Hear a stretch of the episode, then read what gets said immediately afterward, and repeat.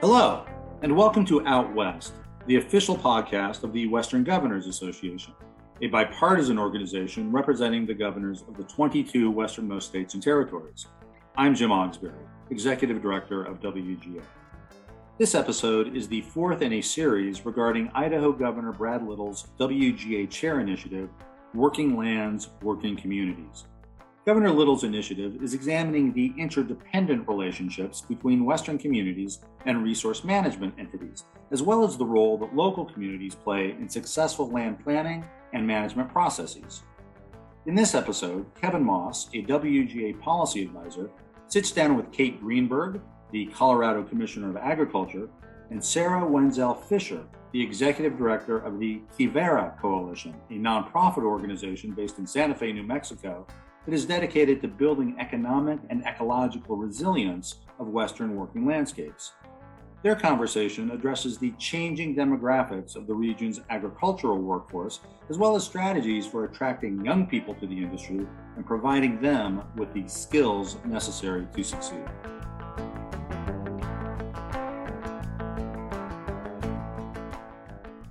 Welcome to Out West. My name is Kevin Moss. I'm a policy advisor for the Western Governors Association, and today's episode is going to look at agricultural and workforce topics in the West. I'm excited to welcome Kate Greenberg, who is Commissioner of Agriculture for the state of Colorado, and also Sarah Wenzel Fisher, who is Executive Director of the Quivira Coalition. Thanks for joining us today.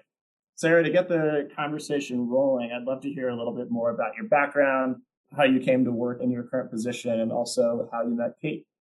Thanks, Kevin. How I got here was a long and meandering path, sort of fueled by a deep passion for living in the West and rural places, agriculture, and community. I have a degree from the University of New Mexico in community and regional planning. And I'd say that my better articulated path sort of started there my research was on the economic viability of small farms in the middle Rio Grande and really developed a passion about food systems. And that led me to about 17 different jobs here in New Mexico working in agriculture and food systems. So ran farmers markets. I worked at La Montanita Co-op, which is a natural food grocery store chain. I worked with the Rio Grande Agricultural Land Trust. And I worked with the National Young Farmers Coalition, which leads me to how did I meet Kate Greenberg? When I was working for farmers markets, I was attending the New Mexico Organic Farming Conference, which is a fantastic event. And there was this gal running a booth for the National Young Farmers Coalition who was Kate Greenberg. And she came over and we started talking and discovered that we had a lot of common passions and she said, you know, we're looking for people to help us recruit young farmers here in New Mexico. And I said, you can sign me up. I'm happy to help with that. And I think it was two or three weeks later that I was then working for the National Young Farmers Coalition as an organizer in New Mexico. And that was the start of a, a beautiful, long, and deep friendship that I think is really fueled by those shared passions even today. Kate, would love to hear a little bit about your background and the work you're involved with at the National Young Farmers Coalition and what you're doing now as Commissioner of Agriculture for Colorado. Well, let me start where Sarah left off because Sarah mentioned she started working for the National Young Farmers Coalition as our New Mexico organizer. She didn't mention that within the span of maybe six weeks, launched a chapter in the Middle Rio Grande and had about 200 guests show up at a farm, including a congresswoman at the time who is now New Mexico's governor. So that was, I guess, about a decade ago. We since, of course, have done a lot of those parties and events and policy work together. But my life before Young Farmers Coalition was field based. I didn't think I was going to be getting into policy or politics. I thought I would just stay on farms and ranches and work outside and become a better field worker than I, than I am right now, spending a lot of time in offices. But I started farming when I moved out west. I'm from Minnesota, both from the city, from Minneapolis, and from rural Minnesota down in Mankato. Moved out west to eastern Washington, Walla Walla, went to school out there and began farming on seasonal jobs both on the eastern side and the western side of the Cascades. started moving around the West farming and also working for field programs. So I managed a program through Whitman College called Semester in the West. So I basically, you know, drove across the Intermountain West, camping on public lands. Students take full course load in Western policy, writing, ecology, environmental science. And we work with farmers and ranchers to understand what they're up against, just like the students do with ecologists and writers and advocates and water managers. So it's a really comprehensive picture of how complex Western policy making is in the Intermountain West. Eventually, I moved to Mexico and started working with the Sonoran Institute in the Colorado River Delta. Again, I was managing native tree greenhouses down there and working on a riparian restoration project, part of the larger project to connect the Colorado River back to the sea. But it gave me a perspective of the Colorado River system from the tail end of the system. Now I'm at the headwater state. It's a much different perspective when you're standing literally at that place in the river where the water goes underground and you got 60, 70 miles left between there and, and the ocean. So that got me interested in Western water policy. And right around that time, as I was thinking about moving on from that job in Mexico, a friend called and said she was moving on from this new organization called the National Young Farmers Coalition and would I consider applying as a Western regional organizer. And so I did. Moved to Durango, and about seven years later is when I put my name in the hat to become Colorado Commissioner of Agriculture.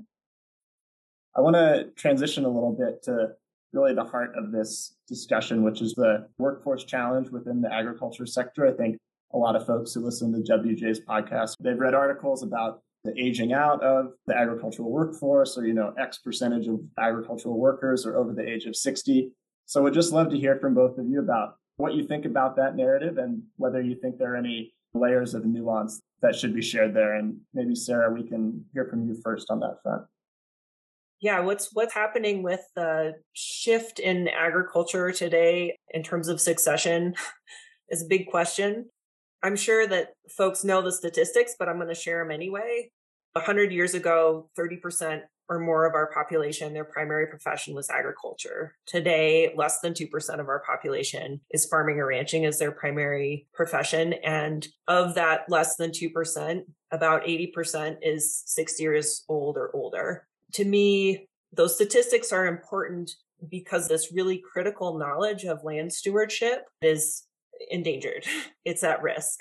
And it's not just about who's going to produce our food in the future, but who's going to understand how a prairie ecology system works and how it should be grazed, or who's going to understand soil and a silvopasture system in the future because the folks who hold that knowledge today are becoming fewer and fewer and they're getting older and older and who's going to step in and take their place? So it's about jobs of course but it's about so much more than that. It's about healthy watersheds it's about our climate and to me this issue of succession is really at the heart of it because we can do everything to empower farmers to embrace regenerative agriculture and engage in regional food systems. But if we don't have young people really empowered to enter those careers, then everybody loses. More particular challenges are one, we have a changing climate. So entering a career in agriculture is up against that piece. And we also have an economic reality where there's a ton of market consolidation in our food systems that present some significant barriers for young folks entering agriculture. But then there's also a ton of opportunity there too. And I don't think that there's any more meaningful work to do than producing food for your community and stewarding land. So those are some of the things I, I think about with that question. Absolutely. It's always described as a jobs problem or an economic challenge and not necessarily as a, a knowledge or succession issue in that frame that you shared as well. So, Kate, I would just throw that question to you as well. We'd love to hear about what you're seeing in Colorado in terms of the aging out of farmers and also interest among young people. Well, one way we think about this at the Department of Ag and how I think about this question of the next generation or future generations is how can we help reduce the barriers to entry no matter your starting place? So if you are a sixth generation rancher or you're a member of a tribe who's been here for centuries or you're a first generation American looking to start a business, How can we make it so that if you want to build a life and career in agriculture, the barriers to doing that are reduced and the access to services and support are increased? From a broader vantage point, we are seeing job growth in agriculture overall in Colorado. Jobs related to crop and livestock production, as well as farm services, grew by 8% between 2016 and 2020. We've seen an increase in H2A workers coming here to Colorado, actually an increase about 26% over the course of four years. So we're seeing that growth. Those are just a few examples, but we are facing a lot of similar challenges that I'd say the rest of the country and many other countries are facing in terms of retention, recruitment, and then finding ways that we're, we're actually reducing those barriers to entry. Land access, access to capital and credit for young and beginning farmers and ranchers remain huge hurdles. That is true for new entry or first generation producers, as well as young people looking to inherit or take over a family operation different challenges and different barriers, but both have their hurdles to be sure. So what we're thinking about here, for example, on the younger side of things, we need to make sure that young people are actually excited about agriculture. And that's even before they're thinking about maybe even starting a business or getting experience on a farm. So we've launched a STEM program at our labs in Broomfield. And we're actually bringing middle school and high school students out to learn about the science of agriculture so to be an ag, you don't always have to be in the field. If you don't want to be, you could be a researcher. You could be doing food safety tests, for example. You could work in our animal health lab. So we're exposing young people to that. We also have a program actually modeled after one of Quivira Coalition's excellent programs, the new agrarian program. Ours is called the Agricultural Workforce Development Program, and, and it's paid apprenticeships for young people to actually get experience on a working farm or ranch or an ag business. And then moving up in sort of the career trajectory from there, we were successful last year in advocating for $76 million in agricultural recovery money from our state legislature. Of that, we have $30 million to develop and create revolving loan fund for both processors and beginning and underserved farmers and ranchers. So we're actually working with First Southwest Bank, who has the capacity to lend statewide here in Colorado. They're going to be issuing highly affordable, highly versatile, low interest loans to beginning and underserved farmers and ranchers who are ready to take that next step and actually start or build a career on a farm or ranch. And then lastly, that succession piece. There are so many challenges, not just through policy and taxation and other questions, but interpersonally too, transitioning a family operation. So my team works with families who are at the outset of succession planning to help them think through what they need to have a successful succession plan for the next generation. So all of that is part of the whole. Of course, then we have people coming here from other countries who have lots of agricultural experience we need to help them find a way into building a life and a career here in agriculture. I think we have so much opportunity with that. We just got to keep thinking creatively. Sarah, I think this is a good opportunity to hear from you about the Quivira Coalition's new agrarian program because, as I understand it, it seeks to address some of those barriers.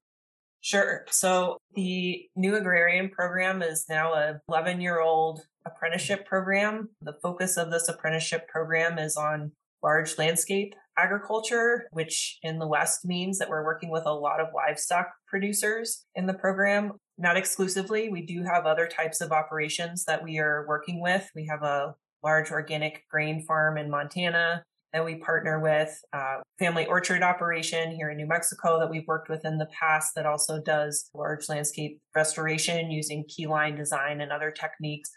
But by and large, we are working with folks who are using livestock and raising livestock.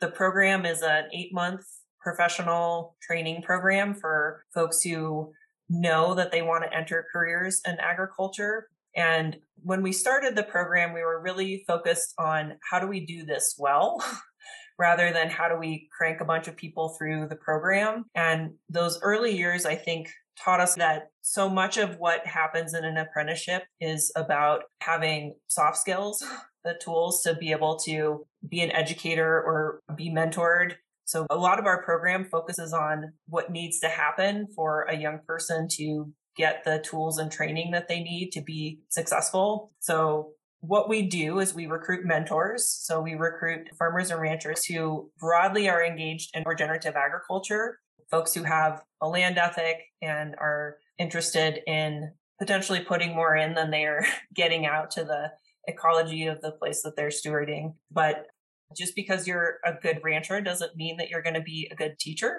So spend a lot of time with mentors sort of talking about what do you have to offer and how do you offer it? And then our program works on recruiting for those operations. This year we have 30 operations throughout the West that we're working with. That's really exciting because when we started the program, we had three. Last year, I think we graduated 27 apprentices and we spend a lot of time with our mentors, training them. I think another piece that's important about our program is the fact that we are focused on folks who really are certain that they want to pursue agriculture as a career.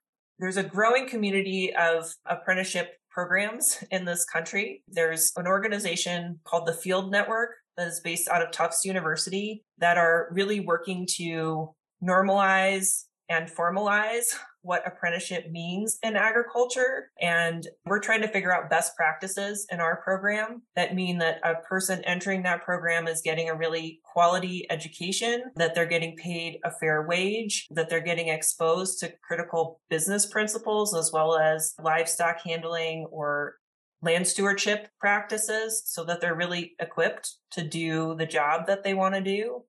And part of what has been really helpful in that normalization and formalization of this type of apprenticeship program have been programs like the Ag Workforce Development Program in Colorado. So one of the barriers that we see mentors having to bringing young people on and mentoring them in our program is just being able to have the financial bandwidth to step into that role as an educator. And also many of the operations that we work with, even though they are at a large landscape, are financially not set up to have a lot of employees. So when we're talking about workforce development in the ag sector, there are certain types of ag businesses that can employ a lot of folks, but particularly ranching, often they're stewarding 40 or 100,000 acres, but have very few employees. So bringing somebody on in that capacity to train them, there may need to be additional financial support there. So programs like the Ag Workforce Development Program that can offset the cost of bringing a young person on are extremely important in making that point of entry for young people into those careers possible. Historically, the way that young people have entered agriculture is through a family farmer ranch. But for folks who did not grow up on a farmer ranch, there's not really good avenues to go learn the hands on aspects of that type of work. What I always think about the West, but also Colorado in particular, is just the incredible diversity of agricultural products that are produced in the state from the eastern plains through the Rocky Mountains and then over to the western slope. So, Kate, I would love to hear from you if within those subregions or within particular sectors of the ag economy, if there are any particular workforce demands or needs that policymakers should be aware of. Yeah, that's a great question. And before I go there, I want to touch on some things that Sarah mentioned. I mentioned earlier that we built our ag workforce development program after NAP, after the new agrarian program. But NAP goes so much farther into education, both for apprentices and mentors. And so our partnership and ability to work with Quivira and the Quivira mentors throughout Colorado is really important for our program to be able to grow and expand. And watching the NAP program grow from the first few mentors, actually one of whom is a founding member who serves on my board, who's a Governor Polis appointee to the Ag Commission, George Whitten, and his wife Julie Sullivan have been instrumental to developing this program. They're ranchers in the San Luis Valley and have put so much time. I forget the number of apprentices that have come through their ranch, but it's dozens. And the vast majority are still in agriculture. And that's a testament to the time they've taken out of the day to day work of, you know, fixing fence and moving cattle and all the rest to actually sit down and go through the books with young people who are curious and interested and who actually get the benefit of seasoned professionals like George and Julie to see the ranch world through their eyes.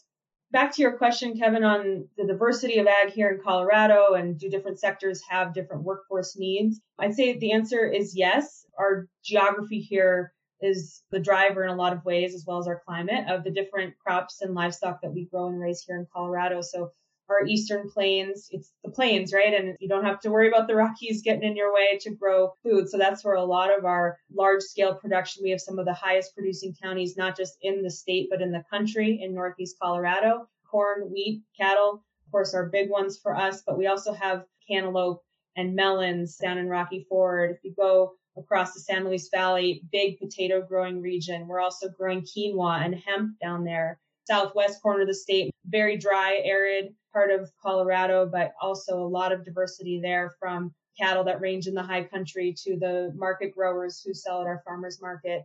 Then, of course, up the western slope, again, cattle you have everywhere in the state of Colorado, but you also have wine country out there mixed with cattle country. I didn't mention dairy, but dairy is one of our leading industries. That's year round, constant production, right? It's a very different workforce than a lot of our seasonal crops where you need a big team for a smaller portion of time to make sure you're getting harvest done before that first frost hits. So we do see those needs vary across the state at different times of years and in different sectors. I would say what all those sectors have in common is right now the labor shortage that we're seeing that is real regardless of what sector you're in and this question of the next generation and what we're going to do to again reduce those barriers for young people and make sure that we have many points of entry for young people to get involved in agriculture. One priority that Western governors have is trying to develop precision agriculture section writ large, just because of the kind of outstanding potential with conservation, but also increased food production that lies there. And I think with the development of that sector, there's opportunity to get youth engaged in agriculture because of that tech hook. So I would love to hear a little bit more about that line of thinking in Colorado and if you see that as an opportunity to get more youth into agriculture and like you were saying earlier, maybe not working in the fields necessarily, but still working in the sector at large. Well, absolutely. You know, I think technology and innovation are essential.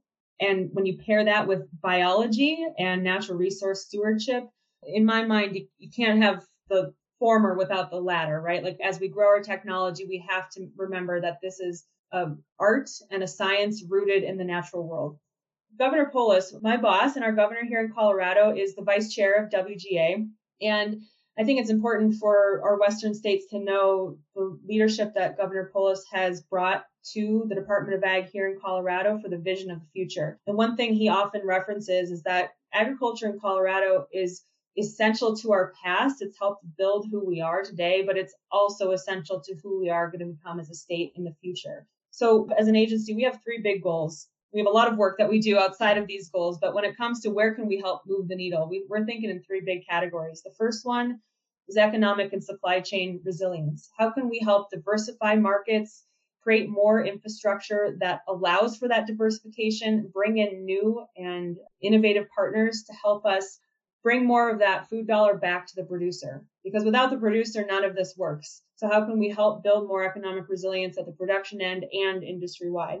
The second one is voluntary stewardship. And we really think about this in terms of soil, water, and climate stewardship. How can we help get producers and partners in ag the tools they need to advance stewardship in the way that works for their operation? So, for example, our soil health program, another thing that Sarah and I have worked on very closely, both here in New Mexico, both in my tenure as commissioner and before, is creating in both states actually uh, soil health programs that give producers resources and those tools, whether it be technical assistance, grants, research, companionship in new endeavors in the ag community, absorbing some of that social risk that farmers inevitably face when they try something new. All of that is part of this thinking about how can we show the world that ag is essential to conservation and ag is essential to our climate response. So I think whether it's mitigation or resilience or adaptation, we are at the leading edge of that work. We need to be because we grow and raise food, but we also have a vast potential to do that work. That's going to take that combination of technology, innovation, and being in very close touch with the natural world, which our farmers and ranchers are. And then thirdly, our other big goal, we've touched on this a lot, is supporting the next generation. Again, how can we help young people get in? So if a young person is first and foremost interested in technology, we want them to think about agriculture as a place to apply that technology. We also then want them to be a part of our soil health program and learn about all the incredible biodiversity underneath the soil that we can help foster and regenerate through our farming and ranching practices. and how we blend the work of agriculture and conservation for both bottom line needs and that's what we're actually seeing through our soil health program is a lot of producers are seeing an increase on on the bottom line when it's all said and done. They're also seeing a net on the co-benefits on the ecosystem services side. And that's really what we want to help push forward. It's not an either or. So how do we make this a both and conversation? Technology is a part of that Innovation is a part of that. We're actually looking at developing an ag tech accelerator here. We want companies to see Colorado as the place that they should land and headquarter to help develop these new technologies that will help drive production in a way that also fosters excellent stewardship along with climate mitigation and response. Thanks, Kate. That ag tech accelerator is a really uh, fascinating and exciting idea. Sarah, I'm going to come back to you for this next question. I just want to hear a little bit about how some of your partners were affected by the COVID 19 pandemic in terms of their operations or changes that you saw in the ag workforce writ large. And if you think that there are really like any lessons learned from that period of challenge for the agricultural sector, and if there's anything that we as a country need to think about trying to carry forward in terms of making sure that those mistakes aren't repeated or trying to transfer some of the things we figured out in a more permanent context?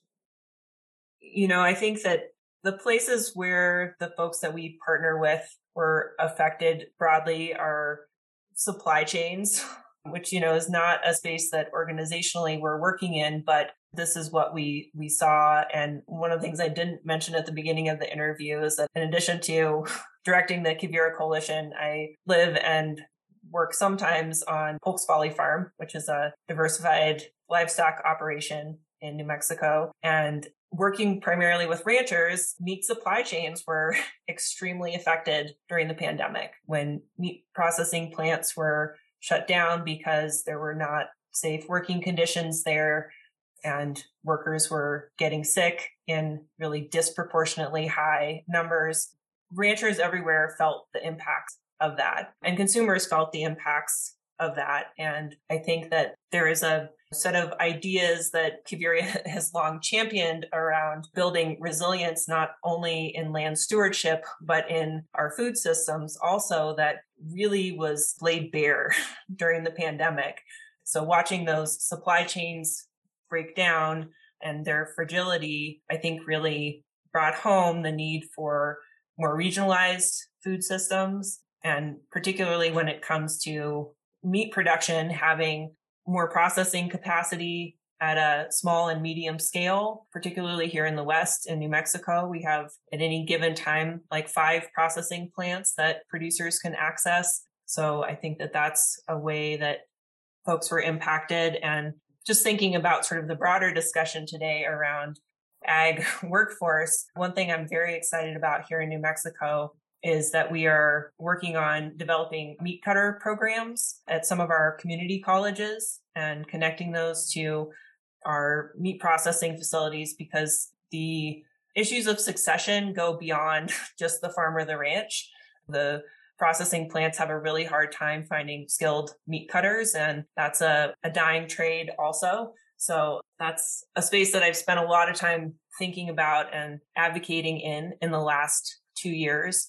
And, you know, I think that while the last two years have been challenging, I think it also sort of forced us to think creatively and learn to be more nimble. and I think really ignited a desire to be creative about how we come up with solutions. And what I see happening on the ground here is our folks experimenting with developing new markets. You know, you've seen producers take their products online, figure out new value adds for their products, all sorts of things that I think are moving us in the right direction. I think we still have a long way to go, but I'm excited by the number of new businesses or new enterprises that existing farmers and ranchers have endeavored to take on as a result of the pandemic. Absolutely. Thanks, Sarah. That meatpacking capacity and licensing issue is one that WGA has started to learn more about. And hopefully we can use the 2023 Farm Bill as a means to get at that issue a little bit. Kate, I also want to get your perspective on this question of lessons learned from the pandemic. And as we do start to look to the Farm Bill, what is the state of Colorado thinking about in this space? What we saw in the pandemic was an incredible co-response through all levels of government and private sector together. One thing we did at the very outset of COVID, actually in March 2020, the Department of Ag was setting up my emergency response subcommittees, essentially, who's going to be at our emergency operations center and who's going to be on supply chain issues. We also had a recovery team that was thinking, okay, who knows what is going to happen or how long this is going to go on, but at some point we're going to have to recover from this. And what will recovery require? So that led us to a year later successfully getting the 76 million I mentioned earlier from our state legislature, but also having relationships on the philanthropic side. We actually established a working group early on, public private partnership, even before the CARES Act really was a thing. That committee was thinking through okay, what are the needs in our community and how do we leverage our shared resources and our shared skill sets to get what is needed out to the people and businesses who need it? So we were able to actually dispatch very quickly philanthropic dollars to help producers within the first few months of COVID. That grew when CARES Act was passed. We used that same model and platform to figure out how should we distribute this money and what is the best use, the greatest need, and where can we leverage these dollars to? So if we need a match, we're talking to folks who can put a match in for a much bigger grant. We're working in the same model now with the USDA's $1 billion climate proposal with a billion dollars for processing, as well as for a local food LFPA grant that we're working on with Human Services. All of that is cross agency and it's collaboration at the state, local, federal level, and instances consultation with our tribes as well, which is just as important for all this work. So I think in, in terms of the Farm Bill, you know, of course we have our Farm Bill titles that we're all used to, but where can we look at crossing over into other programs or other titles that will leverage that collaborative potential. We've seen it work. It just will not happen unless we're conscious about making it happen. If we had done COVID response in a vacuum and I said, thanks so much, everybody, but CDA is just going to go at this alone because that's how we were built, we, we would not have been successful. The same if, if Governor Polis said, thanks, everybody, you know, we're just going to do this on our own. No, he said, figure out what needs to happen, figure out who you need to work with, public, private, state, local, federal. Our relationships with our counties here in Colorado is huge when it comes to water, you know, we have our basin roundtables here in Colorado. We rely on them for that ground up grassroots decision making on what is most important in terms of water conservation or water projects in their home basin. So that's less on the policy side. Uh, but how do we do the next farm bill? I hope we are thinking outside the box. We're thinking cross jurisdictional. We're thinking collaborative, synergistic. It's not just, oh, well, that's conservation title. We can't do marketing work on climate because that's not conservation. Well, in Colorado's way of thinking, that is conservation. We're bringing in market partners to pay our producers who are willing to try new things to advance climate stewardship. Government doesn't have to be the ones holding them up to do that. We can help absorb some of the risk, but there's market demand for it. So let's bring in those partnerships and look at how farm bill policy can help foster for those cross divisional solutions.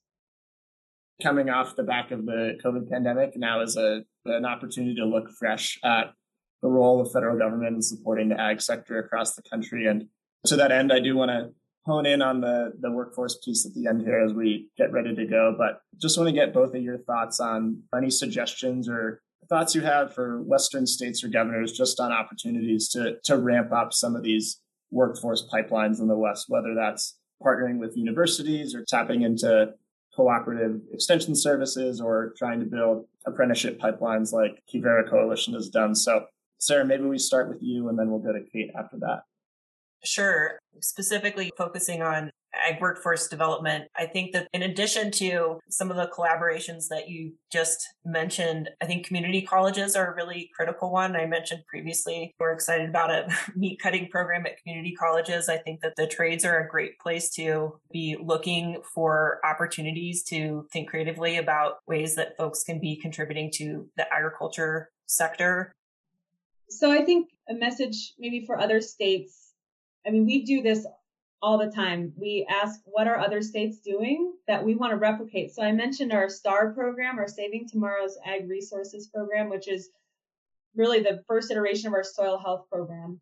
We actually adopted something that a conservation district in Illinois had launched. We took it and made it work for Colorado, scaled it up. We're building it out with 17 conservation districts right now and over 100 producers in this pilot phase.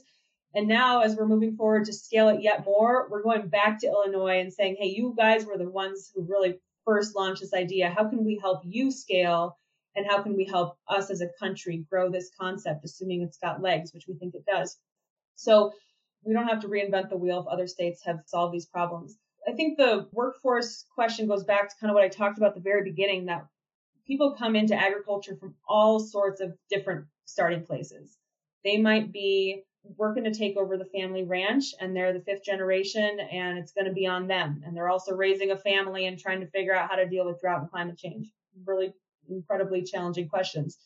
It might be a refugee family who farmed in their home country and is in a new country and could have so much to contribute to Colorado, to the US, if they knew how to access resources, if they had culturally appropriate and linguistically appropriate resources to gain that access to the people and places that would help them build a business or build a life in agriculture. So I think it's thinking about where are people starting from? How do we reach them in a way that is meaningful, both in language, in culture, in trust building? If that's not always going to come through state government or federal government. We rely on our nonprofit partners and community organizations to do a lot of that work.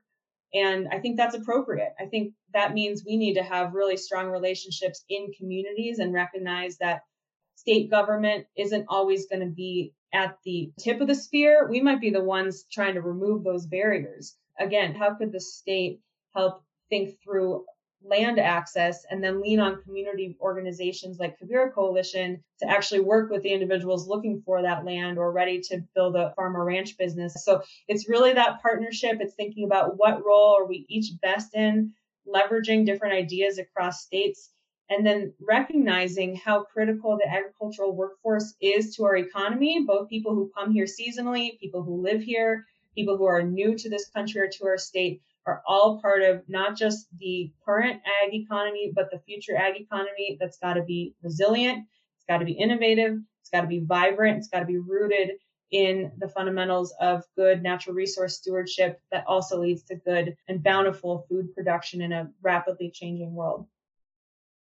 Definitely. And I think it also has a lot of overlapping threads to our current initiative with Idaho Governor Brad Little, his Working Lands, Working Communities initiative, which is looking at all of those intersections of natural resources and land management in the West and how that hooks to rural community prosperity and how those two nodes interact and play off of each other and ultimately support each other. So, Kate and Sarah, this has been a really fascinating conversation. I think it's a really exciting time for agriculture in the West, particularly for new and young entrants to to the sector. And I think programs like the New Agrarian Program are filling a really important need in the Western economy. So with that, I just want to thank you for your time and insights today.